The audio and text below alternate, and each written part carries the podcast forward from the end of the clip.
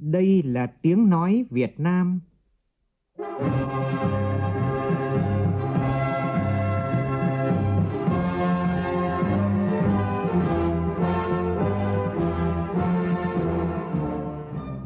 là tiếng nói Việt Nam, phát thanh từ Hà Nội, thủ đô nước Cộng hòa xã hội chủ nghĩa Việt Nam.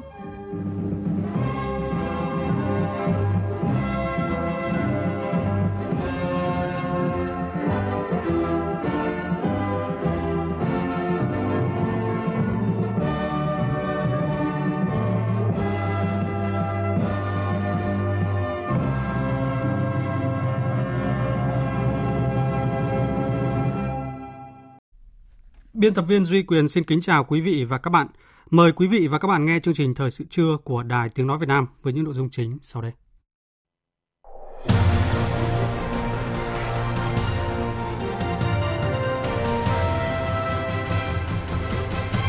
Chủ tịch Quốc hội Nguyễn Thị Kim Ngân thăm và tặng quà các mẹ Việt Nam anh hùng, các thương binh, người có công với cách mạng tại tỉnh Bà Rịa Vũng Tàu.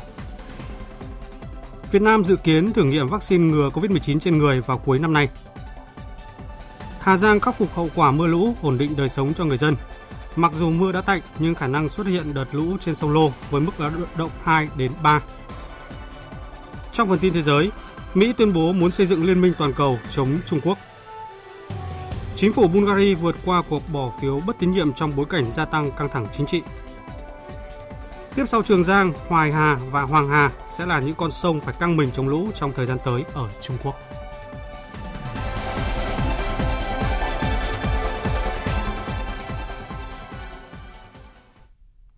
Bây giờ là tin chi tiết. Thưa quý vị và các bạn, nhân kỷ niệm 73 năm Ngày Thương binh Liệt sĩ, trong chuyến công tác tại miền Trung và Đông Nam Bộ, sáng nay Chủ tịch Quốc hội Nguyễn Thị Kim Ngân và đoàn công tác đã đến thăm tặng quà các mẹ Việt Nam anh hùng, các thương binh, người có công với cách mạng tại tỉnh Bà Rịa Vũng Tàu. Tin của phóng viên Lê Tuyết. Thăm và tặng quà cho mẹ Việt Nam anh hùng Trần Thị Đường ở thành phố Bà Rịa, tỉnh Bà Rịa Vũng Tàu, Chủ tịch Quốc hội Nguyễn Thị Kim Ngân ân cần hỏi thăm và chia sẻ với những mất mát mà mẹ đã trải qua. Kỷ niệm ngày thương binh liệt sĩ, tụi con đến thăm mẹ với gia đình, có món quà gửi ờ, cho mẹ, tri ân mẹ Việt Nam anh hùng, gia đình có công với cách mạng để cho mẹ vui. Bây giờ các thế hệ sau này vẫn nhớ tới mình, có những cái người con đóng góp cho đất nước về hòa bình lập lại nhưng mà lúc nào cũng nhớ trực tiếp gần nhất là cấp quỹ chính quyền địa phương mặt trận các đoàn thể. Xa hơn nữa là rồi tỉnh về thăm. Còn bây giờ từ hà nội bay vô đây thăm mẹ nè. À. đi máy bay rồi đi xe xuống đây thăm mẹ đó thấy là ở máy bay à, à, đi máy bay á với lại uh, thấy nông thôn của Rịa Vũng Tàu nói chung của thành phố Bà Rịa mình đẹp quá à. Dạ mẹ thấy mẹ có vui không? Vui. Dạ. Nói chứ đất nước mình nào còn thiếu thốn khổ cực mà đến giờ này à, nước nhà của mình lại à, tiến lên đó là ừ, dân chúng ai cũng khá giả bằng ai không đi tới mình cũng trong sáng nay, Chủ tịch Quốc hội Nguyễn Thị Kim Ngân và đoàn công tác đã thăm và tặng quà mẹ Việt Nam anh hùng Võ Thị Vĩ và thương binh 1 trên 4 Nguyễn Văn Hơn, có tỷ lệ thương tật 45% ở thị trấn Đất Đỏ, huyện Đất Đỏ. Thăm và tặng quà ông Nguyễn Văn Tròn là anh hùng lực lượng vũ trang nhân dân ở thành phố Bà Rịa. Thay mặt lãnh đạo Đảng, Nhà nước, Chủ tịch Quốc hội Nguyễn Thị Kim Ngân chúc các mẹ Việt Nam anh hùng, anh hùng lực lượng vũ trang nhân dân, các thương binh, bệnh binh luôn mạnh khỏe, hạnh phúc và nhiều niềm vui. Mong các mẹ Việt Nam anh hùng, các anh hùng lực lượng vũ trang, các thương binh bệnh binh tiếp tục phát huy truyền thống cách mạng, đạt nhiều thành tích hơn nữa, trở thành những tấm gương sáng trong phong trào thi đua yêu nước, góp phần xây dựng và bảo vệ vững chắc Tổ quốc Việt Nam. Cũng trong sáng nay, Chủ tịch Quốc hội Nguyễn Thị Kim Ngân và đoàn công tác đã thăm và làm việc tại bến Tân Cảng Cái Mép, khu công nghiệp Phú Mỹ 3. Cũng trong sáng nay, Ủy viên Bộ Chính trị, Bí thư Trung ương Đảng, trưởng Ban dân vận Trung ương Trương Thị Mai thăm tặng quà các gia đình chính sách tại thành phố Đà Nẵng. Tin của phóng viên Đình Thiệu tại miền Trung.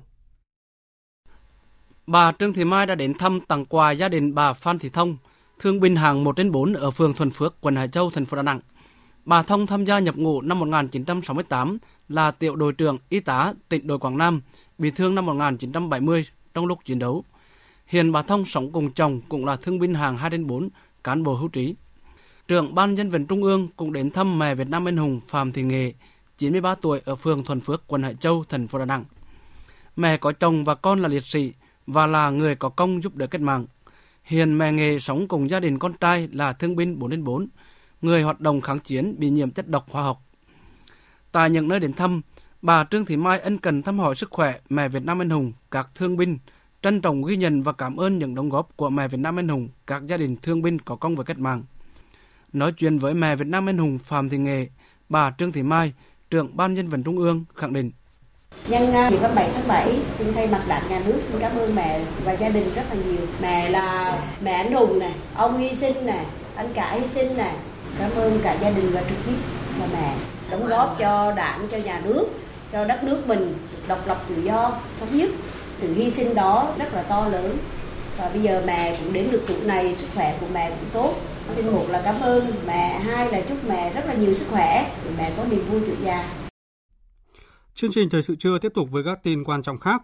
Sáng nay tại Hà Nội, Thanh tra Chính phủ tổ chức hội nghị trực tuyến sơ kết công tác thanh tra 6 tháng qua và triển khai những tháng cuối năm 2020. Tới dự có Ủy viên Bộ Chính trị, Phó Thủ tướng Trương Hòa Bình. Phản ánh của phóng viên Phương Thoa toàn ngành thanh tra đã triển khai hơn 3.200 cuộc thanh tra hành chính và gần 47.000 cuộc thanh tra kiểm tra chuyên ngành, phát hiện vi phạm về kinh tế hơn 31 tỷ đồng, hơn 3.000 hecta đất, kiến nghị thu hồi về ngân sách nhà nước gần 14.000 tỷ đồng, chuyển cơ quan điều tra tiếp tục xem xét, xử lý 41 vụ việc, vân vân. Phát biểu tại hội nghị, Phó Thủ tướng Trương Hòa Bình nhấn mạnh, thách thức phía trước còn rất lớn, trong đó hoạt động sản xuất kinh doanh tiếp tục có những khó khăn, hoạt động xuất nhập khẩu hàng hóa vẫn chịu ảnh hưởng của đại dịch, tình hình lao động việc làm chịu nhiều ảnh hưởng do tình hình sản xuất kinh doanh của doanh nghiệp gặp nhiều khó khăn. Phó Thủ tướng đề nghị ngành thanh tra bám sát yêu cầu, chỉ đạo của Chính phủ, Thủ tướng Chính phủ về việc hỗ trợ các doanh nghiệp phục hồi sản xuất kinh doanh, thúc đẩy khôi phục phát triển kinh tế xã hội và đảm bảo trật tự an toàn xã hội trong bối cảnh đại dịch COVID-19, Phó Thủ tướng Trương Hòa Bình yêu cầu.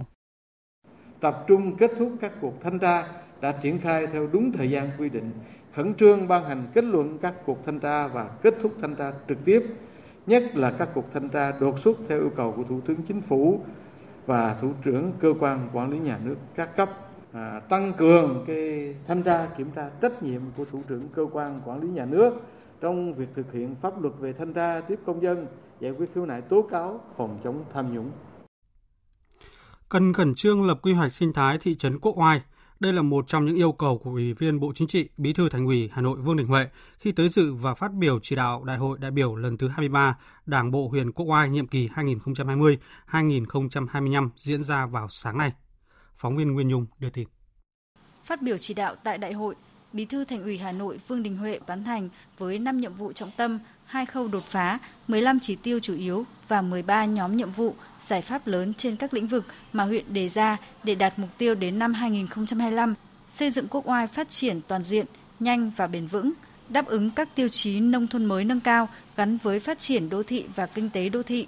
Nhấn mạnh những năm tới tình hình thế giới và khu vực tiếp tục có những diễn biến phức tạp, khó lường, đại dịch COVID-19 tiếp tục tác động mạnh đến kinh tế xã hội của cả nước cũng như của thủ đô, Bí thư Thành ủy Hà Nội Vương Đình Huệ đề nghị nhiệm vụ trọng tâm hiện nay là tiếp tục thực hiện mục tiêu kép, vừa đẩy mạnh phát triển kinh tế xã hội, vừa phòng chống dịch hiệu quả, phát huy những tiềm năng lợi thế của huyện, đề ra các giải pháp phát triển theo hướng đô thị vệ tinh của thành phố. Cần tăng cường công tác quy hoạch và quản lý quy hoạch, đưa quy hoạch đi trước một bước để định hướng phát triển khẩn trương phối hợp với các sở ngành của thành phố tổ chức lập quy hoạch chi tiết thị trấn sinh thái quốc oai, phát triển cân bằng bền vững giữa yếu tố văn hóa, lịch sử, môi trường tự nhiên và vùng cảnh quan sông đáy và sông tích. Phần diện tích quốc oai nằm trong đô thị hòa lạc đã được thủ tướng phê duyệt. Về tính chất là đô thị, vệ tinh của thủ đô hà nội được xác định sẽ là hạt nhân phát triển tại khu vực cửa ngõ phía tây của thủ đô. Theo mô hình đô thị hiện đại chất lượng cao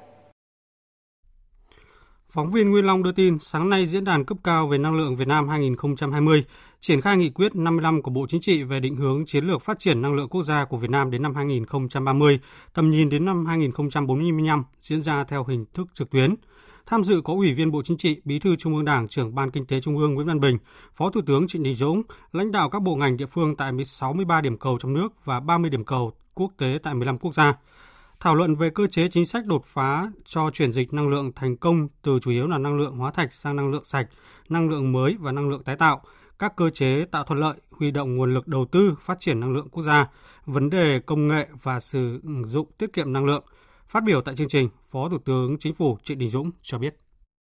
Thủ tướng Chính phủ đã chỉ đạo để xây dựng và sớm hoàn thiện đề án phát triển thị trường năng lượng cạnh tranh đến năm 2030 và tầm nhìn 2045, đảm bảo bám sát các chủ trương định hướng, giải pháp nghị quyết 55 của Bộ Chính trị. Trong đó thì phải sớm đưa cái thị trường bán lẻ điện cạnh tranh vào thí điểm năm 2022 và phấn đấu có thị trường hoàn chỉnh năm 23. Vận hành thị trường than cạnh tranh đầy đủ tại các phân khúc thị trường than giai đoạn 2026 và 2030 cũng như đẩy nhanh cái tiến độ nghiên cứu thí điểm cái mô hình thị trường cạnh tranh phân phối khí đường ống hạ nguồn từng bước đồng bộ thị trường khí với thị trường điện ở nước ta. Sáng nay, đoàn giám sát của Ủy ban Thường vụ Quốc hội về việc thực hiện các hiệp định thương mại tự do FTA mà Việt Nam là thành viên, do chủ nhiệm Ủy ban Đối ngoại của Quốc hội Nguyễn Văn Giàu làm trưởng đoàn, đã có buổi làm việc với Bộ Công Thương.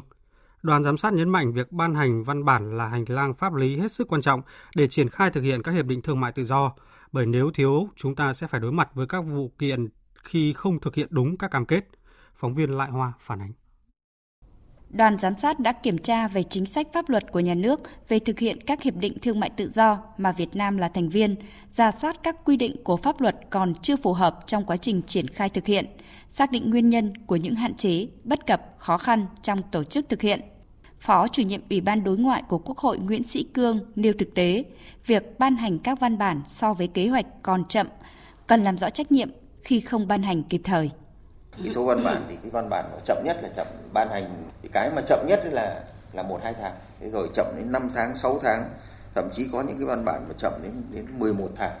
Cái việc mà ban hành các cái văn bản nó là cái hành lang pháp lý. Nó hết sức là quan trọng mà để triển khai thực hiện các cái hiệp định thương mại tự do. Thế nhưng mà nó thiếu thì nó sẽ đương nhiên là gây khó khăn cho cái việc mà thực hiện. Nếu như mình không sửa thì mình sẽ phải đối mặt với cái việc là mình bị kiện do không thực hiện các cái cam kết.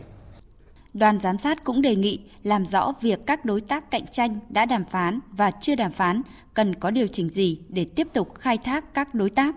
Bên cạnh đó, việc Việt Nam ngày càng xuất siêu sang các thị trường với những đối tác mang tính bổ sung thấp, cạnh tranh cao thì Bộ Công Thương phải chủ động và là người đi đầu trong việc hoạch định chiến lược. Ủy viên Ủy ban Tài chính Ngân sách của Quốc hội Hoàng Văn Cường đề nghị làm rõ quan hệ xuất nhập khẩu, tại sao các nước phát triển chúng ta lại xuất siêu, còn các nước có tính chất tương đồng bổ sung lại nhập siêu. Cái thay đổi thể chế của chúng ta trong cái việc chúng ta ra các cái văn bản luật pháp là không thay đổi hoặc thay đổi chậm thì tôi nghĩ rằng là nó không chỉ giải quyết được vấn đề là chúng ta tuân thủ những cam kết cho quốc tế nhưng mà có lẽ cái yếu của chúng ta là chúng ta đưa, chưa đưa ra được những các cái công cụ chưa đưa ra được những các cái biện pháp để chúng ta bảo vệ chính chúng ta để chúng ta sàng lọc những nhà đầu tư chúng ta bảo vệ hoặc là chúng ta lựa chọn các cái hàng hóa các cái vật tư các sản phẩm đưa vào. Các cái FTA thì chúng ta đều nói rằng là phải loại bỏ các cái rào cản về mặt ờ, phi thuế quan. Nhưng mà thực ra thì không có nước nào loại bỏ cái đấy. Phải cố gắng là phải tăng cái đấy lên. Và như vậy chúng ta không có được hệ thống đột phá chúng ta đang để chống cái này. Sẽ thành lập mạng lưới khởi nghiệp ASEAN. Đây là một trong những sáng kiến nổi bật được thông tin tại cuộc họp báo giới thiệu các hoạt động doanh nghiệp do VCCI chủ trì trong năm ASEAN 2020, được Phòng Thương mại và Công nghiệp Việt Nam tổ chức vào sáng nay tại Hà Nội. Tin của phóng viên Trung Hiếu. Trong tuần lễ cấp cao ASEAN thứ 37, được tổ chức vào trung tuần tháng 11 năm nay sẽ tập trung nhiều sự kiện lớn với sự tham dự của lãnh đạo các cấp, à, các nước thành viên ASEAN, trong đó có 7 sự kiện doanh nghiệp do Phòng Thương mại và Công nghiệp Việt Nam VCCI chủ trì trong khuôn khổ tuần lễ cấp cao ASEAN này. Đáng chú ý là Hội nghị thượng đỉnh doanh nghiệp nữ ASEAN, Hội nghị thượng đỉnh kinh doanh Việt Nam, lễ trao giải thưởng doanh nghiệp ASEAN, Diễn đàn doanh nghiệp Ấn Độ Dương, Thái Bình Dương. Ông Vũ Tiến Lộc, Chủ tịch Phòng Thương mại và Công nghiệp Việt Nam, Chủ tịch Hội nghị Thượng đỉnh Kinh doanh Việt Nam cho biết, năm nay chúng ta đưa ra sáng kiến xây dựng mạng lưới khởi nghiệp ASEAN. Đây là một nền tảng số để kết nối cộng đồng khởi nghiệp trong các nền kinh tế ASEAN. Đây cũng được kỳ vọng là một dự án di sản trong ASEAN, tiếp nối truyền thống về sáng kiến Việt Nam. Trước đây chúng ta đã thành lập cái mạng lưới doanh nhân nữ ASEAN, cũng là sáng kiến của Việt Nam. Thế bây giờ thì đang hoạt động rất là tích cực. A3 hiện nay giải thưởng doanh nhân ASEAN cũng được tổ chức thường xuyên và đấy cũng đóng góp của Việt Nam và lần này chúng ta sẽ đóng góp cái dự án di sản nữa là cái mạng lưới khởi nghiệp ASEAN. cái tinh thần khởi nghiệp sẽ là cái động lực chính trong cái sự phát triển của ASEAN và cái mạng lưới này trước hết là phục vụ cho cộng đồng doanh nghiệp siêu nhỏ, nhỏ và vừa.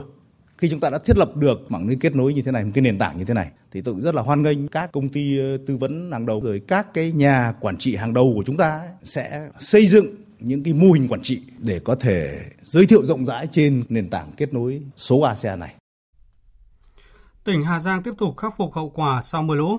Đến 9 giờ 30 phút sáng nay, quốc lộ 2 từ tỉnh Hà Giang đi Tuyên Quang và Hà Nội đã được thông xe một làn sau hơn một ngày bị ách tắc do sạt lở. Ông Đinh Văn Hòa, Phó tri cục trưởng tri cục Quản lý Đường bộ 1.8 Cục Quản lý Đường bộ Tổng cục Đường bộ Việt Nam cho biết, theo dự tính thì quốc lộ 2 sẽ thông xe vào tối qua, nhưng do đêm qua trời lại tiếp tục mưa lớn kéo dài, lượng đất đá sạt lở tràn xuống mặt đường quốc lộ rất lớn, lượng đất đá ở trên các sườn núi, sườn đồi lại tiếp tục lở xuống nên thời gian thông xe đã bị lùi đến sáng nay. Các đơn vị đã dọn hàng nghìn mét khối đất đá bị sạt lở, sụt trượt, bảo đảm giao thông một cách sớm nhất. Còn tại các điểm ngập úng ở Hà Giang, mặc dù nước đã rút hết, song bùn đất ngổn ngang, rác thải và những vật dụng bị hỏng hóc. Bộ Chỉ huy Bộ đội Biên phòng tỉnh Hà Giang đã cử gần 200 cán bộ chiến sĩ xuống các điểm sạt lở, khu vực bị ngập úng, giúp dân dọn dẹp, khắc phục hậu quả của mưa lũ. Cộng tác viên Trần Trang đưa tin. Mưa lớn kèm rông lốc đã khiến khoảng 500 ngôi nhà tại thành phố Hà Giang bị ngập sâu dưới nước từ 1 đến 2 mét. Một số trường học như trường mầm non Quang Trung, trường tiểu học Nguyễn Huệ cũng bị bùn đất tràn vào, khiến hư hỏng nhiều đồ đạc vật dụng. Lực lượng Bộ đội Biên phòng tỉnh Hà Giang đã đến các điểm ngập úng tại khu dân cư, trường học, giúp đỡ người dân và các thầy cô giáo nạo vét bùn đất khơi thông dòng chảy và di chuyển vật dụng của các gia đình trường học. Bà Đỗ Thị Lệ Thu, người dân tổ 7 phường Quang Trung, thành phố Hà Giang cho biết. Hôm nay thì vâng, mong được sự quan tâm của ờ, các anh em ở đoàn huấn luyện thì ờ, ra giúp đỡ gia đình của tôi. Thì đến bây giờ thì công việc tạm ổn thì gia đình tôi thì không biết nói gì cả, chỉ biết là cảm ơn anh em. Còn cô giáo Nguyễn Thị Lương, Phó hiệu trưởng trường Mầm non Quang Trung, thành phố Hà Giang thì cho hay. Nhà trường rất là yên tâm khi có lực lượng quân đội cũng như là bên tiểu đoàn 19 giúp đỡ nhà trường bất kể mọi công việc gì, lúc nào cũng khi nhà trường nhờ đến là cũng giúp đỡ kịp thời. Cơn lũ đi qua để lại những hậu quả hết sức nặng nề, đó là tài sản của nhân dân, của nhà nước và quan trọng hơn, đó là sự xót xa của mỗi người dân khi nhìn cảnh vật hoang tàn đổ nát với bùn đất, tài sản ngổn ngang. Sự giúp đỡ của các chiến sĩ bộ đội biên phòng không chỉ giúp bà con khắc phục hậu quả thiên tai, mà quan trọng hơn đó là sự động viên tinh thần, thể hiện tình cảm quân dân luôn bền chặt. Sáng nay, ông Trần Quang Hoài, Tổng cục trưởng Tổng cục Phòng chống thiên tai, Phó trưởng Ban chỉ đạo Trung ương về phòng chống thiên tai, đã dẫn đầu đoàn công tác lên Hà Giang kiểm tra, trực tiếp chỉ đạo công tác khắc phục hậu quả mưa lũ phức tạp tại địa phương và miền núi phía Bắc. Tin cho biết. Theo ông Lê Anh Dũng, Phó Tránh Văn phòng Ban Chỉ huy Phòng chống thiên tai và tìm kiếm cứu nạn tỉnh Hà Giang, thành phố Hà Giang đã hứng chịu đợt mưa rất lớn, hệ thống tiêu thoát nước đã xuống cấp bị quá tải, không tiêu thoát kịp. Còn theo ông Hoàng Phúc Lâm, Phó Giám đốc Trung tâm Dự báo Khí tượng Thủy văn Quốc gia, lượng mưa phổ biến tại thành phố Hà Giang đặc biệt lớn, lên tới 347 mm. Đây là lượng mưa trong 24 giờ lớn nhất theo số liệu quan trắc từ năm 1961 đến nay. Lượng mưa khiến cho mực nước thượng lưu sông Lô tại Hà Giang lên nhanh, biên độ lũ lên khoảng 5m8, trên mức báo động 2 là 0,37m. Hiện mực nước đang xuống nhanh, đã dưới báo động 1. Nhận định về tình hình thời tiết ở miền núi phía Bắc những ngày tới, lãnh đạo Trung tâm Dự báo Khí tượng Thủy văn Quốc gia cho biết, do ảnh hưởng của vùng hội tụ gió trên cao nên mưa vừa mưa to sẽ kéo dài đến hết đêm nay. Thời gian mưa lớn tập trung vào đêm và sáng, lượng mưa phổ biến từ 50 đến 100 mm. Từ ngày mai, mưa trên khu vực này giảm dần. Do ảnh hưởng của mưa lớn từ nay đến ngày mai, mực nước thượng lưu sông Hồng Thái Bình sẽ xuất hiện một đợt lũ với biên độ từ 2 đến 4 mét, sông Lô từ 4 đến 6 mét. Trong đợt lũ này, mực nước các sông suối nhỏ và thượng lưu sông Lô có khả năng đạt mức báo động 2, báo động 3, nguy cơ rất cao xảy ra lũ quét sạt lở đất ngập úng cục bộ, đặc biệt là tại thành phố Hà Giang, à, Lào Cai. Và tiếp theo chương trình, biên tập viên Hiền Lương chuyển đến quý vị và các bạn một số thông tin thời tiết đáng chú ý.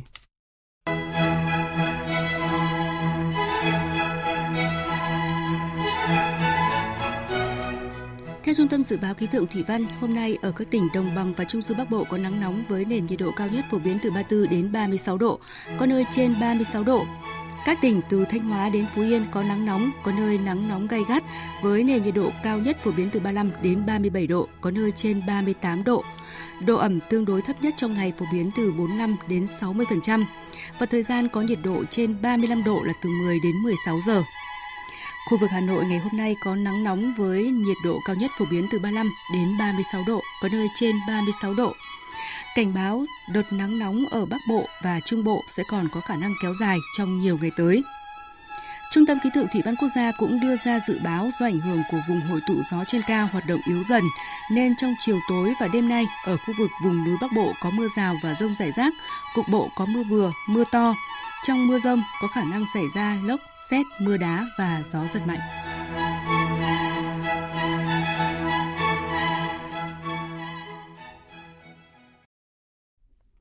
Chương trình thời sự trưa tiếp tục với một số tin tức quốc tế đáng chú ý. Ngoại trưởng Mỹ Mike Pompeo hôm qua chính thức thăm Anh với tuyên bố Mỹ muốn xây dựng một liên minh toàn cầu chống Trung Quốc. Kế hoạch của Mỹ đang đạt được những kết quả khả quan tại châu Âu khi Anh mới đây đảo ngược lập trường cấm cửa tập đoàn Huawei của Trung Quốc. Lo ngại hiệu ứng domino tẩy chay lan rộng, Trung Quốc được cho là đang cân nhắc các biện pháp đáp trả, răn đe các nước châu Âu khác tiếp bước theo Anh. Biên tập viên Phạm Hà thông tin. Tại cuộc gặp với Thủ tướng Anh Boris Johnson và Ngoại trưởng Anh Dominic Raab, Ngoại trưởng Mỹ Mike Pompeo thảo luận về hệ thống mạng viễn thông 5G, triển vọng thỏa thuận thương mại tự do, chính sách đối ngoại và an ninh toàn cầu mà cả hai cùng quan tâm, bao gồm quan hệ với Trung Quốc, Iran và tiến trình hòa bình Trung Đông. Trong chuyến thăm tới Anh lần này, nhà ngoại giao hàng đầu của Mỹ có những lời chỉ trích mạnh mẽ nhằm vào Trung Quốc liên quan đến các tuyên bố phi pháp trên biển, cách phản ứng với dịch COVID-19.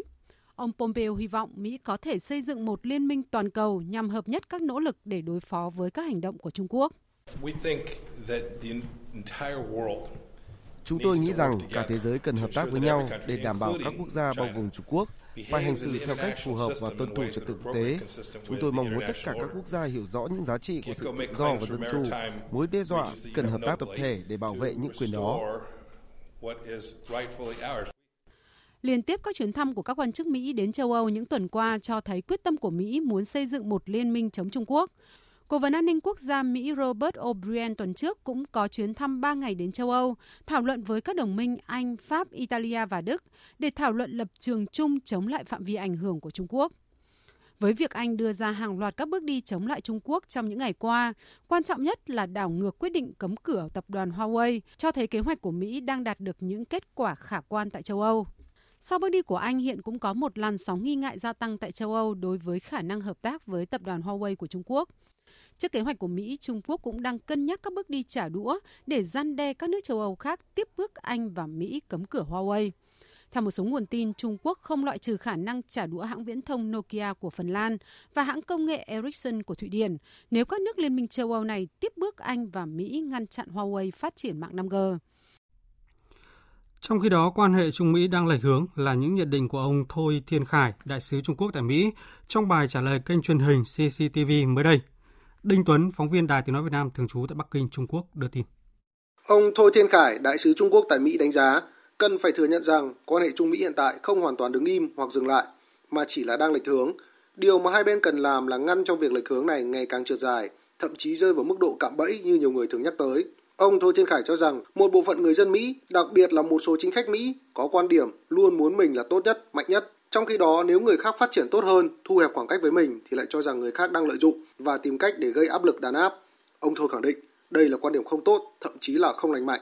Về cách xử lý quan hệ giữa hai bên, ông Thôi Thiên Khải cho rằng việc kích hoạt và mở cửa tất cả các kênh đối thoại giữa hai bên là cần thiết, tuy nhiên phải thực hiện như thế nào là điều mà hai bên cần cân nhắc. Phía Mỹ luôn khẳng định muốn lấy thành quả để định hướng đối thoại, Trung Quốc cũng mong muốn điều đó. Tuy nhiên, không thể vì đạt được lợi ích, yêu cầu của mình mà gây tổn hại đến lợi ích của người khác. Chỉ có thành quả cân bằng, cùng có lợi mới là thành quả tích cực đúng nghĩa. Ông Thôi Thiên Khải nói. Quan hệ Trung Mỹ hiện tại có đi trên quỹ đạo đúng đắn hay không? Nếu đúng thì tăng tốc là rất tốt. Nếu lệch hướng, cần phải kịp thời đạp phanh. Cú đạp phanh này không phải là để khiến quan hệ hai bên dừng lại, mà để giúp nó tiếp tục quay trở lại quỹ đạo đúng đắn. Sau khi kết thúc phiên họp của Hội nghị Thượng đỉnh EU, nhiều quốc gia khu vực Đông Âu đã đánh giá cao kết quả của hội nghị khi các thành viên phía đông lục địa già đều đạt được những thỏa thuận ngoài dự kiến về gói phục hồi và vấn đề ngân sách châu Âu trong thời gian tới. Hải Đăng, phóng viên Đài Tiếng Nói Việt Nam theo dõi khu vực Đông Âu đưa tin. Tổng thống Ba Lan Andrzej Duda cho biết các cuộc đàm phán liên quan đến ngân sách mới của EU đã kết thúc thành công và bày tỏ hy vọng số tiền mà nước này được thụ hưởng 172 tỷ euro từ quỹ của EU sẽ được chi tiêu theo cách tốt nhất có thể ở Ba Lan. Tổng thống cũng cho rằng quỹ phục hồi của EU sẽ trở thành động lực phát triển giúp Ba Lan vượt qua cuộc khủng hoảng và những bất ổn kinh tế do đại dịch COVID-19 gây ra. Ông cũng cho biết số tiền này sẽ giải quyết được vấn đề thất nghiệp hiện nay của Ba Lan. Cùng chia sẻ về những thành công trong hội nghị thượng đỉnh lần này, Tổng thống Romania Klaus Iohannis vui mừng thông báo với toàn thể người dân về kết quả nước này sẽ nhận được số tiền khoảng 80 tỷ euro để phục hồi nền kinh tế và phát triển cơ sở hạ tầng. Ông cũng lưu ý số tiền này sẽ tập trung vào việc xây dựng và cải tạo hệ thống y tế đang gặp nhiều vấn đề của nước này, đồng thời sẽ đầu tư vào trường học và hiện đại hóa cơ sở hạ tầng công cộng. Trả lời truyền thông sau cuộc họp, Thủ tướng Andrei Babis cho rằng hội nghị thượng đỉnh đã thành công ngoài mong đợi. Cộng hòa Séc đã nhận được gần 36 tỷ euro từ ngân sách của EU trong 7 năm tới và có thể vay khoảng 15,4 tỷ euro từ EU với những điều khoản hết sức có lợi. Việc sử dụng số tiền này sẽ được ưu tiên vào việc nâng cấp hệ thống y tế hiện nay để đảm bảo sức khỏe cho người dân. Ông cũng cho biết thêm, chính phủ Séc sẽ sớm đưa ra một bản kế hoạch cụ thể cho Ủy ban châu Âu trong thời gian tới. Hôm qua, chính phủ Bulgaria đã vượt qua cuộc bỏ phiếu bất tín nhiệm trước hội, được tiến hành theo kiến nghị của các nghị sĩ Đảng xã hội đối lập sau khi phe đối lập cáo buộc chính phủ nước này không xử lý dứt điểm các tình trạng tham nhũng hiện nay.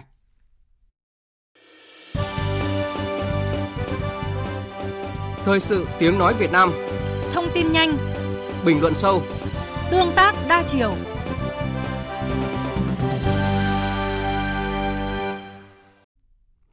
Quý vị và các bạn đang nghe chương trình Thời sự trưa của Đài Tiếng Nói Việt Nam.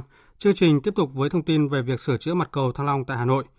Thưa quý vị, Tổng cục Đường bộ Việt Nam đã hoàn thành công tác lập phê duyệt dự án đầu tư, thiết kế bản vẽ thi công, lựa chọn được nhà thầu và từ bước triển khai các công tác phối hợp để thi công sửa chữa. Liệu phương án này có khả thi sau nhiều lần thất bại? Phóng viên Hà Nho đề cập. Cầu Thăng Long công trình biểu tượng của tình hữu nghị Việt Nam Liên Xô được đưa vào sử dụng từ năm 1985, là công trình lớn và loại bậc nhất Đông Nam Á thời bấy giờ. Sau hơn 20 năm khai thác, mặt cầu xuất hiện hỏng hóc. Năm 2009, Bộ Giao thông Vận tải đã sửa chữa mặt cầu bằng nhựa polymer SMA và thay thế 6 khe co giãn của mặt cầu với tổng mức đầu tư hơn 90 tỷ đồng. Đến tháng 12 năm 2009, mặt cầu được đưa vào sử dụng. Nhưng chỉ sau một tháng đã xuất hiện tình trạng nứt vỡ. Kể từ đó đến nay, mặt cầu thường xuyên được sửa vá nhưng không chấm dứt triệt để tình trạng nứt vỡ và việc sửa chữa mặt cầu Thăng Long thu hút sự quan tâm lớn của dư luận vì hơn 10 năm chưa có phương án sửa chữa hiệu quả. Chính vì vậy, đối với lần sửa chữa thứ hai này, Bộ Giao thông Vận tải đã giao trực tiếp cho Tổng cục Đường bộ Việt Nam thực hiện ngay trong năm nay với tổng mức đầu tư gần 270 tỷ đồng. Việc sửa chữa mặt cầu Thăng Long để hoàn thành khai thác đồng bộ với đường vành đai 3 là hết sức cần thiết và cấp bách. Ông Nguyễn Văn Huyện, Tổng cục trưởng Tổng cục Đường bộ Việt Nam cho biết. Công nghệ này thì tức là mới chuyển giao về Việt Nam thôi. Thế còn công tác thí nghiệm trên phòng và hiện trường chuẩn bị rất đầy đủ. Chúng ta có hàn thép, đổ bê tông. Xong ba cái mốc đấy thì không yên tâm đâu. Xong cái cầu Thăng Long thì tất cả những cái cầu mà đối với Việt Nam thì cũng rất yên tâm. Thêm một cái công nghệ khẳng định được. Thì ờ, đối với ờ, tổng cục cũng như ờ, Hà Nội với đường sắt thì tôi nghĩ sau khi mà chúng ta làm cái công tác chuẩn bị thành công phối hợp chặt chẽ công tác an toàn. Các doanh nghiệp tham gia tư vấn lập báo cáo nghiên cứu khả thi là liên danh công ty trách nhiệm hữu hạn tư vấn xây dựng đèo Giao thông Vận tải, công ty cổ phần tư vấn xây dựng công trình giao thông 2, tư vấn lập thiết kế là liên danh công ty trách nhiệm hữu hạn giao thông vận tải và công ty cổ phần tư vấn thiết kế cầu lớn, hầm, Tư vấn thẩm tra là liên danh công ty trách nhiệm hữu hạn tư vấn đại học xây dựng và Viện Kinh tế xây dựng. Đây là các đơn vị có kinh nghiệm trong thi công cầu đường ở Việt Nam. Đáng chú ý là giải pháp được áp dụng là công nghệ mới. Ông Nguyễn Trung Sĩ, Cục trưởng Cục Quản lý Chất lượng Xây dựng, Tổng cục Đường bộ Việt Nam thông tin. Chúng tôi bảo đảm chắc chắn 100% công trình à, sẽ tồn tại được rất nhiều năm bởi cái kết cấu được à, thực hiện có hai kỹ thuật mới, sử dụng cái công nghệ hàn plasma hàn cái đinh neo phí 13 dài 5 phân này lên trên cái bản thép mà làm không thay đổi kết cấu chịu lực của cái bản thép, được làm cách đây à, hơn 35 năm. Thứ hai là có cái lớp mà bê tông UHPC siêu tính năng, thì là hai cái loại đó nó sẽ bảo đảm bền vững. Khác với lần sửa chữa trước vừa sửa chữa vừa khai thác, lần này sẽ cấm toàn bộ các phương tiện lưu thông trong thời gian sửa chữa mặt cầu Thăng Long. Về tiến độ thực hiện dự án, giải pháp quan trọng là công tác phân luồng, đảm bảo giao thông và tiến hành tổ chức phân luồng giao thông thử từ ngày 28 tháng 7 năm nay đến ngày 8 tháng 8. ông Đặng Văn Trung, vụ phó vụ an toàn giao thông Tổng cục Đường bộ Việt Nam nêu chi tiết. Thi công cầu Thăng Long đợt này thì có một cái đặc thù là phải cổng tuyệt đối, tức là tất cả các xe phương tiện đi trên tầng 2 cầu Thăng Long là không được đi nữa, đóng kín luôn. Cái lưu lượng xe hiện nay đang lưu thông trên cầu Thăng Long rất là lớn và trong đó là có cái, cái lưu lượng xe đi xuyên tâm qua thành phố Hà Nội trên đường đường vành đai ba qua Thăng Long. Thế thì để thực hiện cái việc này thì Tổng cục Nam đã xây dựng một cái phương án phân luồng từ xa và đặc biệt phân luồng gần thì có cái sự phối hợp của Sở Thông Vận tải thành phố Hà Nội là rất là tốt thống nhất cái phương án phân luồng bộ cũng có văn bản chấp thuận cái phương án phân luồng và giao tổng cục triển khai thực hiện như vậy tới nay công tác chuẩn bị sửa chữa mặt cầu Thăng Long như huy động vật liệu, nhân lực, thiết bị thi công, thực hiện các thí nghiệm vật liệu đã sẵn sàng, bảo đảm triển khai thi công trên mặt cầu bắt đầu từ ngày 8 tháng 8 năm nay trên cơ sở phối hợp chặt chẽ giữa các đơn vị thi công cùng Sở Giao thông Vận tải thành phố Hà Nội. Dự kiến việc sửa chữa sẽ hoàn thành trong quý 4 năm nay theo kế hoạch. Quý vị và các bạn đang nghe chương trình Thời sự trưa của Đài Tiếng Nói Việt Nam. Trong phần tiếp theo, chương trình có những nội dung đáng chú ý.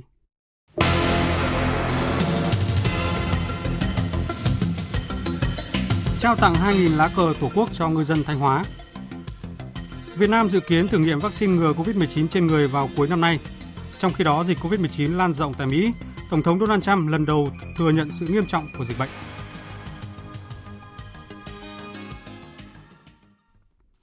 Thông tin từ Ban Chỉ đạo Quốc gia phòng chống dịch COVID-19 sáng nay cho biết, Việt Nam ghi nhận thêm 5 ca dương tính với virus SARS-CoV-2. Tất cả đều được cách ly sau khi nhập cảnh, không có khả năng lây bệnh ra cộng đồng.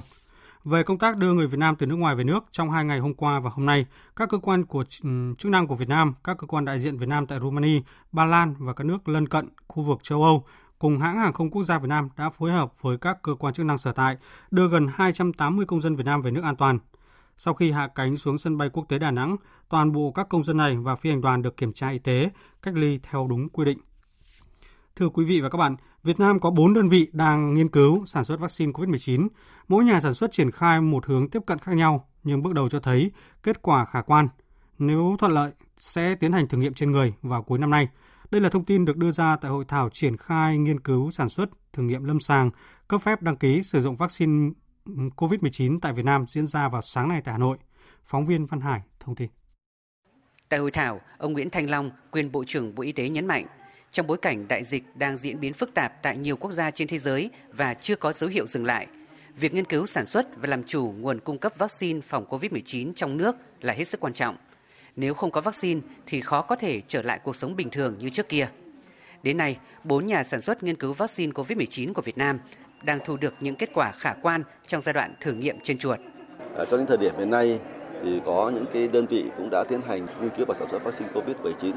Ví dụ như là IVAC dựa trên cái nền tảng công nghệ sẵn có của IVAC trên trứng gà có phôi, chúng ta đã sản xuất được vaccine cúm và chúng ta đang ứng dụng cái đó để sản xuất vaccine COVID-19. Chúng tôi cho rằng cái à, cách làm này là hết sức có cái tính khả thi và khả quan và nếu như cách làm này mà có thể đạt được cái yêu cầu vào tháng 8 này thì có thể chúng ta sẽ sớm đưa cái vaccine COVID-19 của à, IVAC đưa vào cái thử nghiệm lâm sàng sớm trong cuối năm nay. Ờ, hay là đối với Biotech chúng ta đã phối hợp với trường đại học Oxford của Anh thì chúng ta cũng đã tiến hành những cái nghiên cứu trên ờ, tiền lâm sàng và đã thử nghiệm trên động vật và có cái kết quả hết sức là khả quan, đáp ứng miễn dịch là hết sức là tốt. Bộ Y tế cũng đang chỉ đạo các đơn vị trực thuộc đẩy nhanh quá trình kiểm định, thẩm định hồ sơ nhằm tạo điều kiện thúc đẩy công tác nghiên cứu sản xuất vaccine trong thời gian ngắn nhất nhưng phải đảm bảo nguyên tắc an toàn và hiệu quả cho người sử dụng. Theo bà Nguyễn Tuyết Nga, trưởng đại diện tổ chức PAT tại Việt Nam, việc sản xuất vaccine COVID-19 sẽ khó thành hiện thực nếu không có sự chung tay của chính phủ, các cơ quan quản lý, các nhà sản xuất vaccine, các nhà nghiên cứu, các hội đồng đạo đức trong nghiên cứu y sinh, các nhà tài trợ và các đơn vị hỗ trợ kỹ thuật và nhận thức được vaccine sẽ đóng một cái vai trò quan trọng, mang tính quyết định trong việc phòng chống đại dịch tại Việt Nam cũng như toàn cầu. Từ tháng 4 năm 2020 thì chính phủ cũng đã chỉ đạo cho Bộ Y tế và Bộ Khoa học à, Công nghệ cũng như các nhà nghiên cứu sản xuất vaccine để đẩy mạnh trong lĩnh vực đầu tư nghiên cứu và phát triển vaccine phòng bệnh và một nhu cầu cấp thiết được đặt ra à, không những cho các cái nhà sản xuất hay là các cơ quan nghiên cứu mà cả cho cả các nhà quản lý trong cái hoàn cảnh đại dịch và y tế khẩn cấp là phải đưa ra các cái cơ chế và chính sách các quy định phù hợp để làm thế nào tạo điều kiện thúc đẩy cho việc nghiên cứu sản xuất và thử nghiệm lâm sàng cũng như cấp phép vaccine và sử dụng vaccine trong một thời gian à, ngắn nhất sớm nhất có thể. Tuy nhiên vẫn phải đảm bảo cái tính hiệu quả cũng như an toàn của vaccine đối với người tình nguyện tham gia nghiên cứu cũng như người sử dụng vaccine sau này. Ngành du lịch phát triển nóng, cơ cấu du khách bất hợp lý khiến ngành du lịch của tỉnh Khánh Hòa bộc lộ nhiều khó khăn bất cập khi chịu ảnh hưởng của đại dịch COVID-19. Cần tái cơ cấu nguồn khách, tăng mức chi tiêu của khách là nội dung được nhiều đại biểu đặt ra tại kỳ họp thứ 11 Hội đồng Nhân dân tỉnh Khánh Hòa đang diễn ra. Tin của phóng viên Thái Bình tại miền Trung. Các đại biểu Hội đồng Nhân dân tỉnh Khánh Hòa đánh giá các giải pháp được thực hiện đã bước đầu khôi phục hoạt động du lịch sau thời gian dài đình trệ vì dịch COVID-19. Tuy nhiên, Ủy ban Nhân dân tỉnh Khánh Hòa cần có chính sách hỗ trợ các đơn vị tham gia kích cầu du lịch, thu hút du khách, nhất là giảm các chi phí cho doanh nghiệp du lịch, tổ chức các hoạt động văn hóa nghệ thuật mang tầm quốc gia để thu hút du khách đến Khánh Hòa. Bên cạnh đó, tăng cường đảm bảo giá cả dịch vụ, môi trường, giao thông, an toàn trật tự xã hội. Ông Nguyễn Thành Trung, trưởng ban pháp chế Hội đồng Nhân dân tỉnh Khánh Hòa đặt vấn đề. 50 ngàn phòng, cái nhu cầu về lưu trú cũng hoảng thừa. Đề nghị tỉnh à, quan tâm đến cái quy hoạch sắp xếp cũng như là xây dựng các cơ sở lưu trú ta tập trung vào chất lượng các cái dịch vụ, các cái sản phẩm du lịch, tỉnh sớm có cái triển khai cụ thể về cái phát triển kinh tế ban đêm, có thêm những cái dịch vụ lành mạnh rồi có thêm nguồn thu đáng kể từ cái việc mua sắm, vui chơi, giải trí ẩm thực. Dự kiến đầu tháng 8, tỉnh Khánh Hòa sẽ tổ chức các hoạt động biểu diễn nghệ thuật văn hóa dân gian, lễ hội trái cây huyện Khánh Sơn. Sang tháng 9 sẽ có chương trình mua sắm hàng hiệu tại bến du thuyền Nha Trang tiếp sức cho du lịch để đạt mục tiêu kéo dài thời gian lưu trú, tăng mức chi tiêu của khách. Ngành du lịch cần bổ sung các điểm đến mới, nâng cao chất lượng dịch vụ. Ông Nguyễn Tấn Tuân, Chủ tịch Ủy ban nhân dân tỉnh Khánh Hòa cho biết, sau một thời gian ngưng trệ, hiện các dự án tại phía Bắc thành phố Nha Trang, Bắc bán đảo Cam Ranh đã khởi động trở lại, hứa hẹn hình thành các tổ hợp du lịch mới. Tỉnh sẽ kêu gọi đầu tư phát triển kinh tế đêm tại thành phố Nha Trang. 3 triệu khách quốc tế, ta có một cái lượng khách rất lớn, khách Trung Quốc phải khẩn trương có cái cơ cấu lại. Các bản đồ du lịch đã hình thành nhiều điểm, nhiều khu vui chơi rất là ấn tượng. Nhưng mà đáng tiếc là khách du lịch không biết. Kể cả anh em lữ hành, hiệp hội tiếp tục khẩn trương để làm sao là chúng ta đảm bảo khách đến Nha Trang là không muốn về. Lưu giữ khách được, khách trở lại nhiều lần. Thì lúc đó chúng ta mới kích cầu được các cái dịch vụ. Sáng nay tại Thanh Hóa, Bộ Thông tin và Truyền thông phối hợp với Ủy ban dân tỉnh tổ chức lễ gia quân diễu hành xe tuyên truyền cổ động hội thi tuyên truyền về chủ quyền và phát triển bền vững biển đảo Việt Nam khu vực đồng bằng sông Hồng và các tỉnh lân cận. Tin của phóng viên Sĩ Đức. Lễ gia quân là một trong bốn nội dung của hội thi tuyên truyền về chủ quyền và phát triển bền vững biển đảo Việt Nam năm 2020. Hội thi nhằm phát huy tính sáng tạo của các đơn vị tuyên truyền, đặc biệt là loại hình tuyên truyền lưu động về chủ quyền và phát triển bền vững biển đảo Việt Nam – Đồng thời cũng là sân chơi để các đội tuyên truyền lưu động giao lưu học hỏi kinh nghiệm, giới thiệu những cách làm sáng tạo hiệu quả trong việc tuyên truyền bảo vệ chủ quyền và phát triển bền vững biển đảo Việt Nam tại đơn vị địa phương mình. Dịp này, ban tổ chức cũng tổ chức chương trình một triệu lá cờ Tổ quốc cùng ngư dân bám biển nhằm tiếp sức động viên tinh thần ngư dân tại các tỉnh thành phố duyên hải Việt Nam kiên cường bám biển. Ban tổ chức sẽ dành tặng 2.000 lá cờ Tổ quốc cho tỉnh Thanh Hóa, tặng cờ Tổ quốc cho 20 ngư dân tiêu biểu của tỉnh Thanh Hóa và trao biểu trưng của chương trình đến ban tổ chức hội thi và các tỉnh thành phố ven biển tham dự hội thi. Ông Tô Đình Tuân, tổng biên tập báo Người Lao động, thành viên ban tổ chức cho biết. Lá cờ Tổ quốc là đại diện cho hình ảnh của đất nước, đại diện cho gần 100 triệu người dân Việt Nam. Cho nên với lá cờ Tổ quốc mà tung bay trên nóc tàu thuyền của ngư dân thì đó như là có Tổ quốc bên mình. Thì ngư dân người ta sẽ cảm thấy không chỉ lẻ loi cô đơn giữa biển mà còn có bao nhiêu người hàng trăm cả trăm triệu người Việt Nam đang ở bên cạnh họ cho nên họ sẽ có tinh thần hơn và khí thế hơn để tiếp tục vươn khơi bám biển. Trước đó, tối qua đã diễn ra hội thi tuyên truyền về chủ quyền và phát triển bền vững biển đảo Việt Nam, khu vực đồng bằng sông Hồng và các tỉnh lân cận với sự tham gia của 11 tỉnh thành phố. Ủy ban dân tỉnh Thừa Thiên Huế vừa quyết định tổ chức Festival Huế 2020 sớm hơn so với thời gian dự kiến trước đó đây là lần thứ hai festival này được thay đổi về thời gian diễn ra. Tin của phóng viên Lê Hiếu, thường trú tại miền Trung.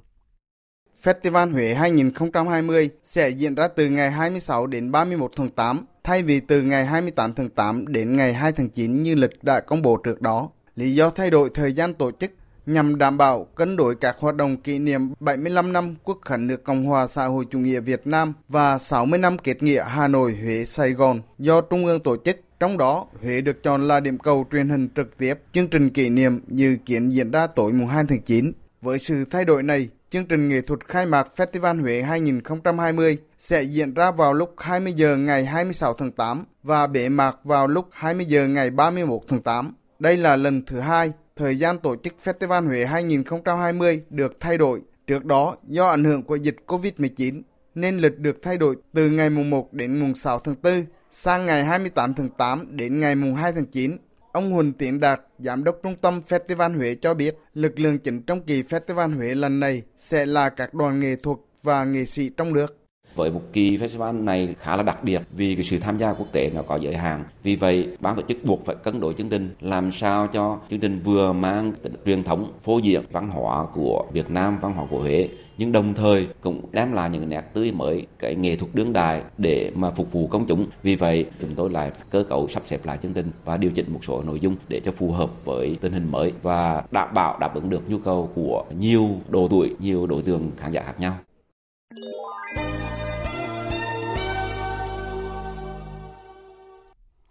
Tổng thống Mỹ Donald Trump hôm qua lần đầu tiên thừa nhận dịch COVID-19 đang ngày càng xấu đi, đồng thời kêu gọi người dân Mỹ đeo khẩu trang nhằm hạn chế sự lây lan của virus SARS-CoV-2. Hiện thì Mỹ vẫn là quốc gia có số người nhiễm và tử vong do dịch COVID-19 cao nhất thế giới. Tổng hợp của biên tập viên Đài Tiếng Nói Việt Nam. Trong cuộc họp báo thường nhật đầu tiên sau nhiều tháng tập trung vào dịch COVID-19, Tổng thống Mỹ Donald Trump hôm qua lên tiếng cảnh báo tình hình dịch COVID-19 ở Mỹ có thể sẽ trở nên tồi tệ hơn trước khi chuyển biến tích cực. Ông kêu gọi người dân Mỹ đeo khẩu trang nhằm hạn chế sự lây lan của virus, đồng thời khuyến cáo thanh niên tránh tập trung ở các quán bar, khiến virus SARS-CoV-2 có điều kiện lan rộng trong cộng đồng. Hãy nghĩ về tinh thần yêu nước, nó sẽ khiến bạn dễ dàng hơn khi đeo khẩu trang. Cho dù bạn thích khẩu trang hay không, thì nó cũng có tác dụng. Tôi đã quen với việc dùng khẩu trang. Bất cứ thứ gì có khả năng giúp ngăn chặn virus lây lan đều tốt. Vì vậy, tôi đã đeo khẩu trang khi cần thiết. Những tuyên bố trên cho thấy sự thay đổi quan điểm rõ rệt của ông chủ Nhà Trắng so với trước đây. Theo đánh giá của giới truyền thông Mỹ, đây là lần đầu tiên ông chủ Nhà Trắng công nhận dịch COVID-19 đang diễn biến nghiêm trọng. Sự thay đổi tông giọng về tình hình dịch COVID-19 của Tổng thống Mỹ diễn ra trong bối cảnh tình hình dịch vẫn diễn biến phức tạp. Mỹ tiếp tục là quốc gia chịu ảnh hưởng nặng nề nhất bởi đại dịch COVID-19 trên thế giới với 4 triệu ca bệnh và 144.000 ca tử vong. Chỉ còn chưa đầy 3 tháng nữa, nước Mỹ sẽ bước vào cuộc bầu cử tổng thống. Hơn 3 tháng trước, ông Donald Trump và đối thủ Joe Biden nhận được mức tín nhiệm gần như ngang bằng trong cách xử lý những vấn đề liên quan tới virus SARS-CoV-2. Tuy nhiên, khi số ca nhiễm COVID-19 tăng cao trên toàn nước Mỹ, tỷ lệ ủng hộ ông Biden cao hơn nhiều so với Tổng thống Donald Trump. Tiếp sau Trường Giang, sông Hoài và Hoàng Hà sẽ là những con sông phải căng mình chống lũ trong thời gian tới ở Trung Quốc. Bích Thuận, phóng viên Đài Tiếng Nói Việt Nam thường trú tại Bắc Kinh, đưa tin. Sau một ngày gỡ bỏ cảnh báo mưa lớn hôm 20 tháng 7, Trung Quốc lại tiếp tục phải phát đi cảnh báo mưa lớn màu vàng, cấp thứ hai trong 4 cấp cảnh báo trong ngày hôm qua và hôm nay. Trước đó, nước này đã phải liên tiếp phát đi cảnh báo mưa lớn trong 41 ngày dài nhất kể từ năm 2007 đến nay. Một đợt mưa lớn đang hoành hành tại các tỉnh Tứ Xuyên, Thiểm Tây, khu vực sông Hoài và Hoàng Hà từ ngày 21 đến ngày 23 tháng 7. Ngày sau đó, từ 24 đến 27 tháng 7, các khu vực này lại xảy ra mưa to, có nơi mưa rất to và tiếp tục ảnh hưởng tới cả khu vực Trung và Hạ lưu sông Trường Giang. Đến nay, giải mưa chính vẫn đang dao động ở giữa khu vực miền Nam và miền Bắc Trung Quốc. Như vậy, trong khoảng một tuần tới, lưu vực sông Hoài sẽ phải gánh chịu liên tiếp hai đợt mưa lớn. Trước đó, hôm 20 tháng 7, con sông nằm giữa dòng Trường Giang và Hoàng Hà này đã phải phát đi báo động đỏ Tối cùng ngày, đập Vương Gia, con đập quan trọng số 1 trên sông Hoài, đã lần đầu tiên phải mở cửa xả lũ sau 13 năm. Những ngày tới, áp lực chống lũ vẫn sẽ đè nặng lên con sông này.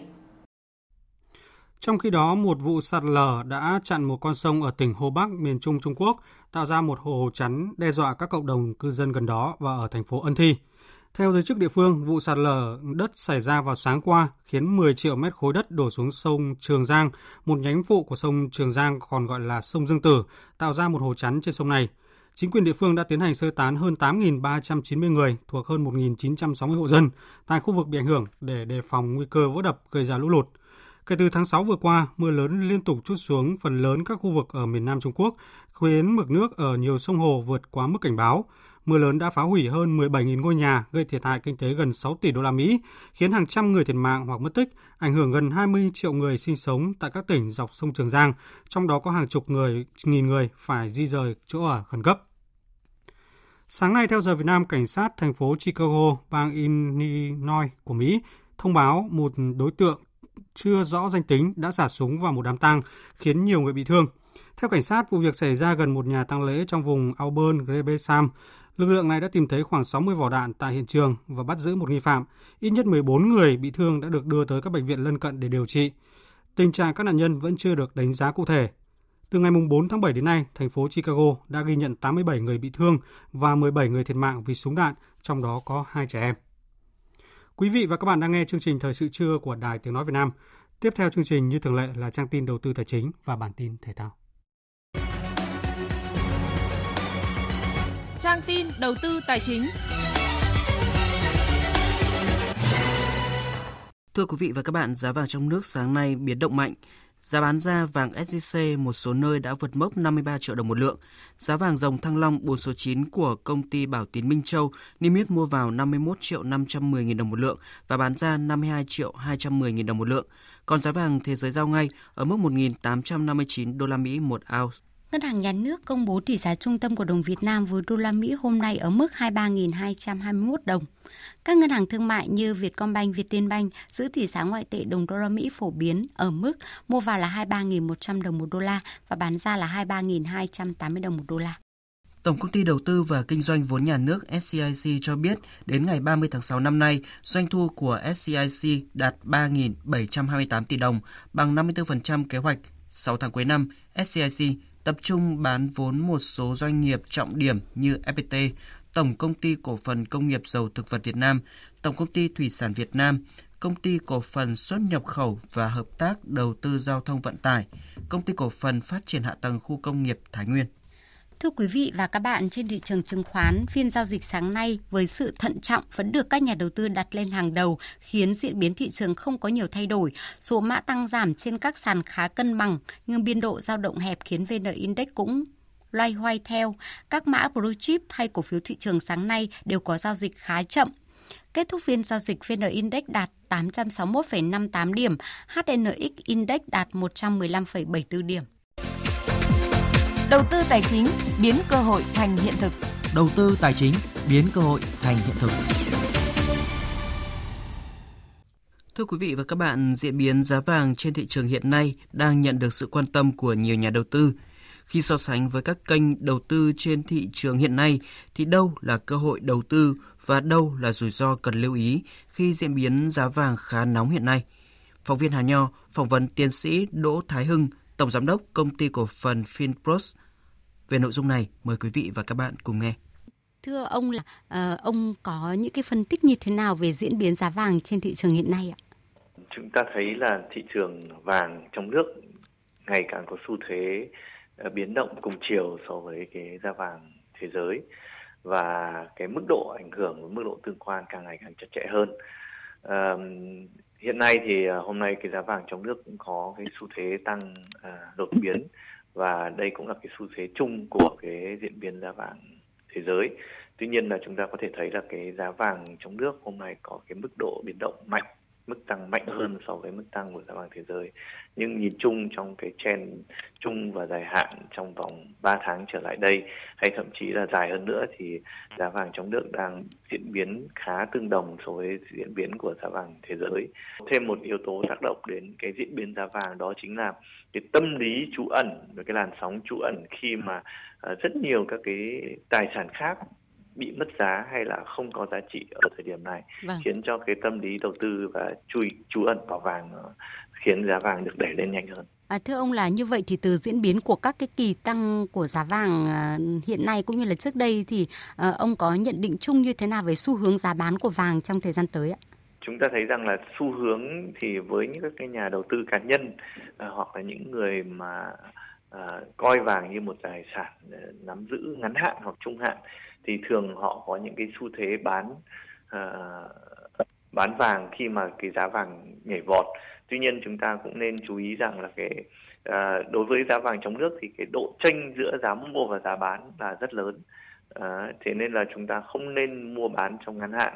Nhưng tuy nhiên là với cái mức tăng biến động mạnh ngắn hạn trong ngày hôm nay với việc tăng rất là mạnh thì khả năng cao thì nếu diễn biến giá vàng trên thế giới không tiếp tục tăng thì rất có thể là giá vàng trong nước sẽ điều chỉnh giảm trong ngắn vâng. hạn trở lại. Vậy thì ờ, với những cái phân tích vừa rồi thì ông có những cái khuyến nghị như thế nào các nhà đầu tư ạ khi mà diễn biến giá vàng nóng như hiện nay ạ? Chắc chắn rằng trong tương lai thì ờ, với cái tình hình dịch bệnh và nền kinh tế các nước vẫn đang tiếp tục chịu những ảnh hưởng lớn từ tình hình dịch bệnh và khả năng suy thoái vẫn tiếp tục kéo dài thì giá vàng vẫn sẽ đi lên trong vòng ờ, từ nay đến cuối năm. Vì vậy những nhà đầu tư mang tính chất dài hạn thì nên có thể đợi một vài phiên hoặc là một hai tuần tới khi giá vàng ổn định trở lại để có thể mua. Còn những nhà đầu tư muốn kiếm cơ hội ngắn hạn, muốn lướt sóng trên thị trường vàng thì ờ, ở thời điểm này tương đối rủi ro. Vâng ạ, xin trân trọng cảm ơn ông ạ.